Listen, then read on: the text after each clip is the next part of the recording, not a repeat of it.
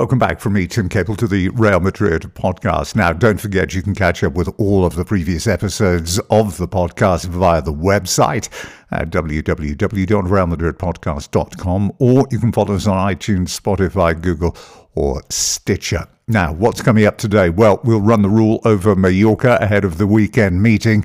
And we're going to begin by rounding up what's been making the news over the last 48 hours.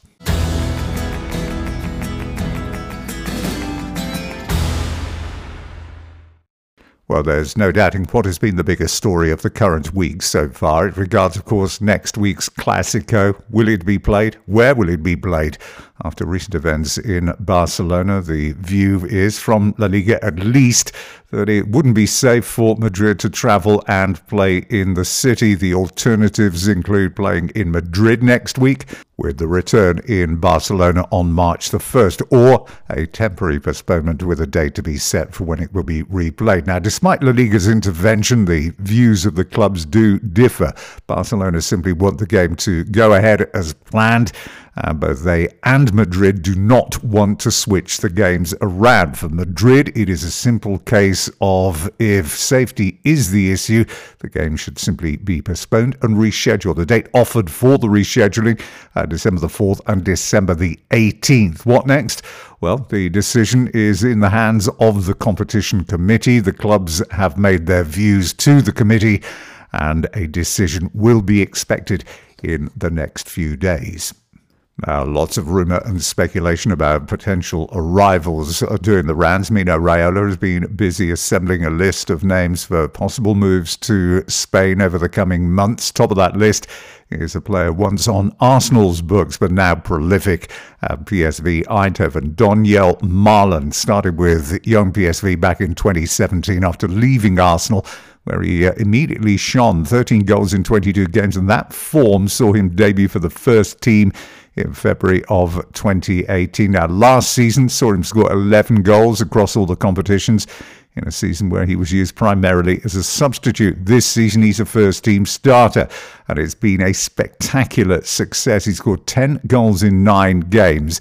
And in all competitions, that goes up to 17, including five goals in a 5 0 victory over Vitesse uh, plus a goal on his international debut on a night that he will certainly not forget. He scored in the 4 2 away victory for the Dutch in Germany. Now, his contract only runs until 2020. The expected fee around at about 25 million.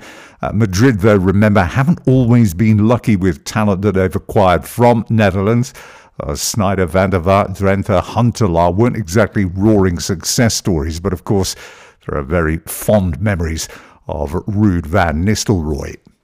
Now, the other end of the age scale is Robert Lewandowski, who's been trying to secure a move from Germany for the last two seasons, only to be thwarted by his club Bayern Munich. Now, he'll be 32 next August, and he is still, it said, desperate to taste life in Madrid. The issue, though, remains his contract which runs until 2023. And of course, he remains Bayern's most potent weapon up front so far this season. He's actually scored 18 goals in all competitions, including the hat trick that he scored for Poland against Latvia this week. Staying in Munich, the 24 year old international forward Serge Gnabry, whose career belatedly took off when he left Arsenal for Bremen and then Hoffenheim before that big move to Munich last season. He is also said to be interesting Real Madrid. His contract runs until 2023. But even at 80 million, it's hard to see Uli Hoeneß and Karl-Heinz Rummenigge allowing him to go, which would leave them with the unproven Jann-Fiete Arp and the aging Lewandowski left on the books. Miralem Pjanic is again a subject of discussion as well with the transfer window, of course, coming into sight. Perez is looking at the possibility of signing the 29 year old Bosnian and including Isco as part of the deal. Now, after nine seasons in Serie A, Pjanic would relish a new challenge. And if he plays this weekend, by the way, for Juventus against Bologna, it'll be his 100th Juventus appearance. He's had a productive international break as well, scoring twice in Bosnia's 4 1 victory over Finland. Now, staying in Italy as well, could a move for Napoli's Kalidou Koulibaly be imminent?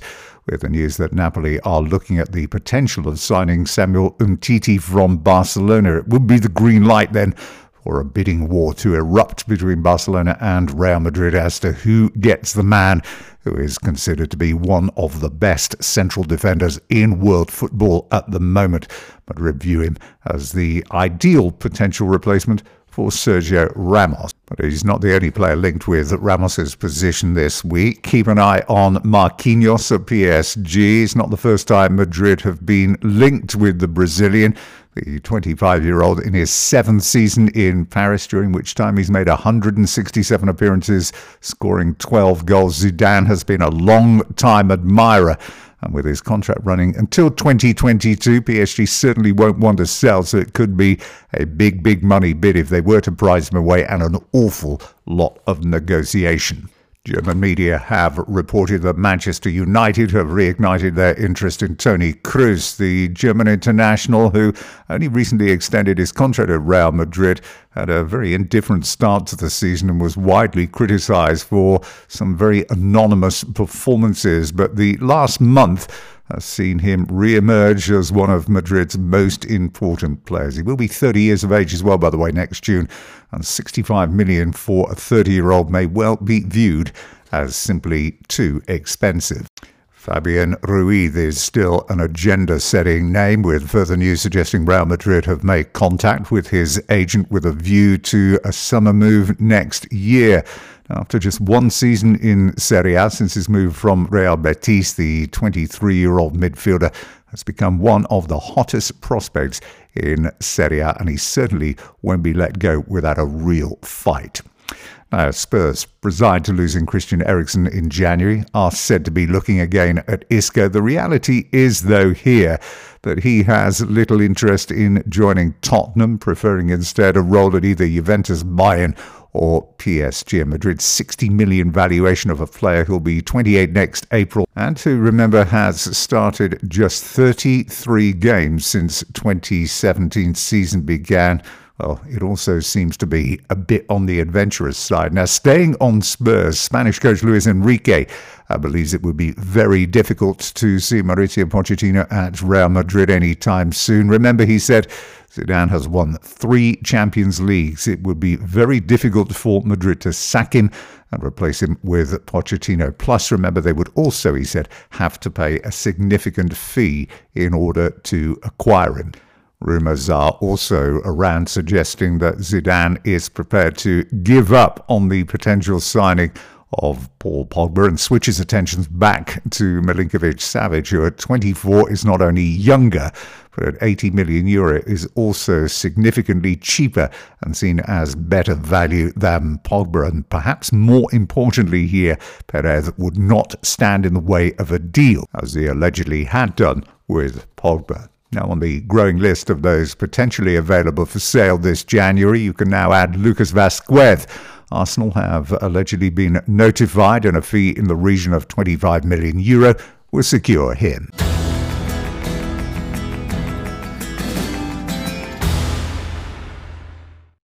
Time then now to look ahead to the weekend's meeting with Real Mallorca. Now, first of all, some good news for Zidane and indeed Casemiro one of the Brazilians' four yellow cards given against Villarreal has been removed. So the potential for him to miss the Clasico if it was played and he picked up a yellow card against Mallorca has now been removed. Injuries continue to cause issues for Zidane after the international break. The list of doubtfuls and not availables continues to grow. We already know Vazquez and Modric are out. Uh, Toni Kroos still has injury. Bale is being monitored, but he hasn't been training. Uh, Kroos was expected to be back for the Clasico, if indeed it's played. Good news, though, for James Rodriguez, uh, Mendy, and Brahim Diaz, all of whom have trained in full. Courtois, Areola, Hazard, Casemiro, and Militao all trained as well in full after their returns from international duty on Wednesday. Now, onto the game. It is the 65th meeting between the two since November of 1960. Real Madrid have won 38 of those meetings, with 12 draws. Success for Mallorca has been sporadic. Now, the last Mallorca win was 10 years ago in May of 2009. Juande Ramos was the then coach of Real Madrid. Uh, they actually took the lead at Bernabeu. Higuain scored the goal. He actually holds the record, by the way, for the most goals scored against Mallorca by a Madrid player.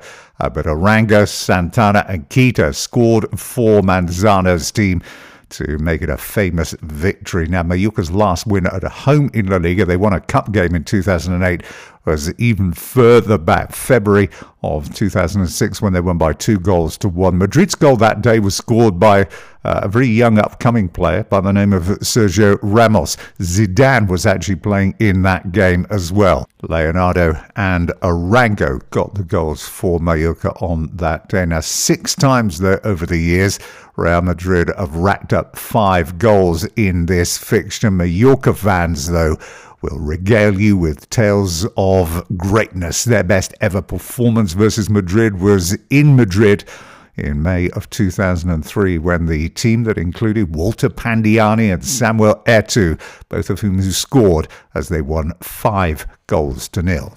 So, what about the tale of the tape? Mallorca starting the day in 18th place on seven points. Madrid go into the weekend top of La Liga. As for the statistics, just six goals scored in eight games this season for Mallorca. Real Madrid on 16. They have uh, an average shot per game ratio of nine shots per game. Real Madrid, the highest in the league, with 16.8, a pass completion rate for Mallorca, just 76.3 to Madrid's 87%, and a 45.9% average possession rate this season, 54.9 for Real Madrid. Real Mallorca's top scorer is Croatian Ante Budimir, who's taken to life well in La Liga after arriving on loan from Crotone last season. He's now got eight goals in 26 games. For Real Madrid, of course, it is Benzema with six. He's the top scorer, averages more shots per game than any other player in La Liga at the moment does Karim Benzema. And Real Madrid have nine other players who have scored. Only Gareth Bale, though, has more than one. He has scored two. Only two other goal scorers outside of Budimir for Mallorca, Dani Rodriguez and Salva Sevilla with one each. The other goal was an own goal. Uh, three players for Mallorca have provided one assist each. 13 players for Real Madrid have provided an assist. Carvajal with three, with the most. Gareth Bale next with two. 14 players yellow carded for Mallorca.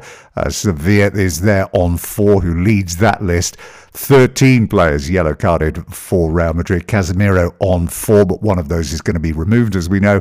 And Madrid have had two red cards this season Gareth Bale and Luka Modric. Uh, 50% of all the goals they have conceded, Real Mallorca, have come in the last half an hour of games. As for Real Madrid, well, 75% of all the goals scored against them have come in the last half an hour. And when they've scored, well, they're evenly spread. Eight in the first half of Madrid, eight in the second, with the largest proportion of goals, 31% of them coming between minutes 31 and 45. Well, there we are. That is the tale of the tape for this weekend's match. The conclusion based on that is that we should be looking forward to three points for Real Madrid, the perfect setup for Galatasaray and potentially Barcelona in the next seven days. And that just about wraps it up then for today. We will be back next Monday when we look back on the weekend's match with Mallorca. We look ahead to the Champions League and Galatasaray and potentially, of course, the Clasico in Barcelona. I hope you enjoy the weekend. From me, Tim Capel. Till Monday. Bye bye for now.